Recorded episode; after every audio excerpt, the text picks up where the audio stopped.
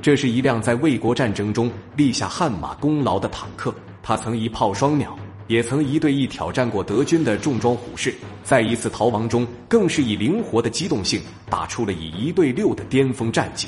它就是战斗民族眼中的传奇坦克 T 三四。然而，在保卫南疆的战场上，有一场罕见的坦克大战，解放军九辆六二式对战越军的十一辆 T 三四。那么，这是一场怎样的战斗？究竟鹿死谁手呢？两者都是八十五毫米的线膛炮，拼的又是什么呢？今天就让我们一起去看看六二式与 T 三四的巅峰对决到底有多震撼吧。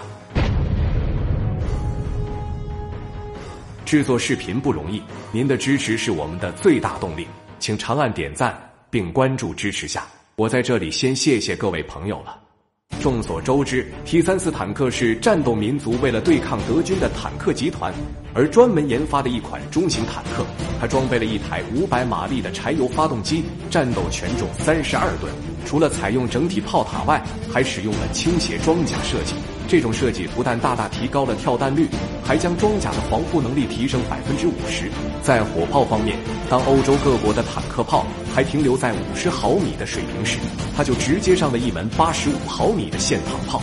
所以它的出现，一直成为德军坦克的噩梦，竟然找不到与之抗衡的坦克，打出了有名的 T 三四危机。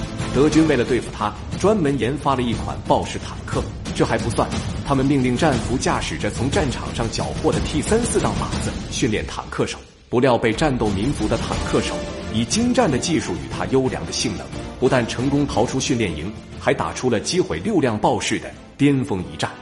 然而让人意想不到的是，一辆这么优秀的坦克竟然被越军用来对付解放军，而且一次出动了十一辆。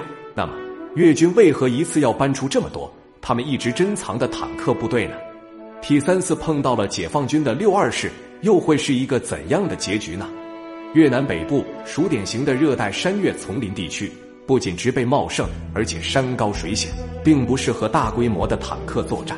但解放军却投入了七个坦克团，并且还使用了难度相当高的坦克纵深穿插来支援步兵的作战，一度将越军打得措手不及。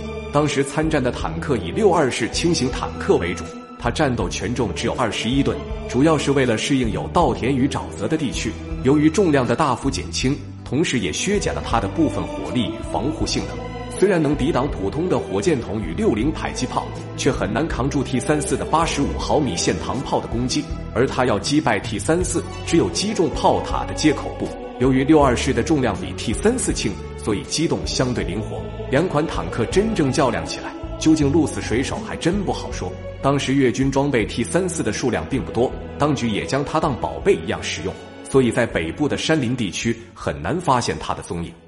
随着自卫反击战的打响，解放军多路大军同时出击，以破竹之势挥师南进，缠斗铜灯，万炮轰亮山，占领齐琼河以北的市区。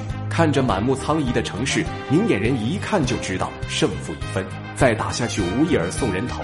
此时，解放军也为了给李隼当局留点面子，并不想继续北进。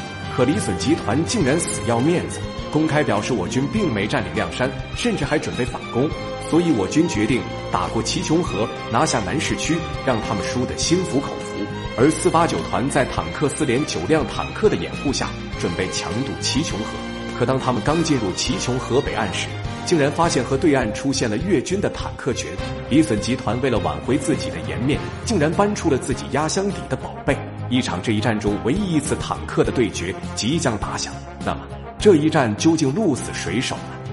为了保存实力，越军又使用了怎样的招式呢？请看下集六二式对战 T 三四二。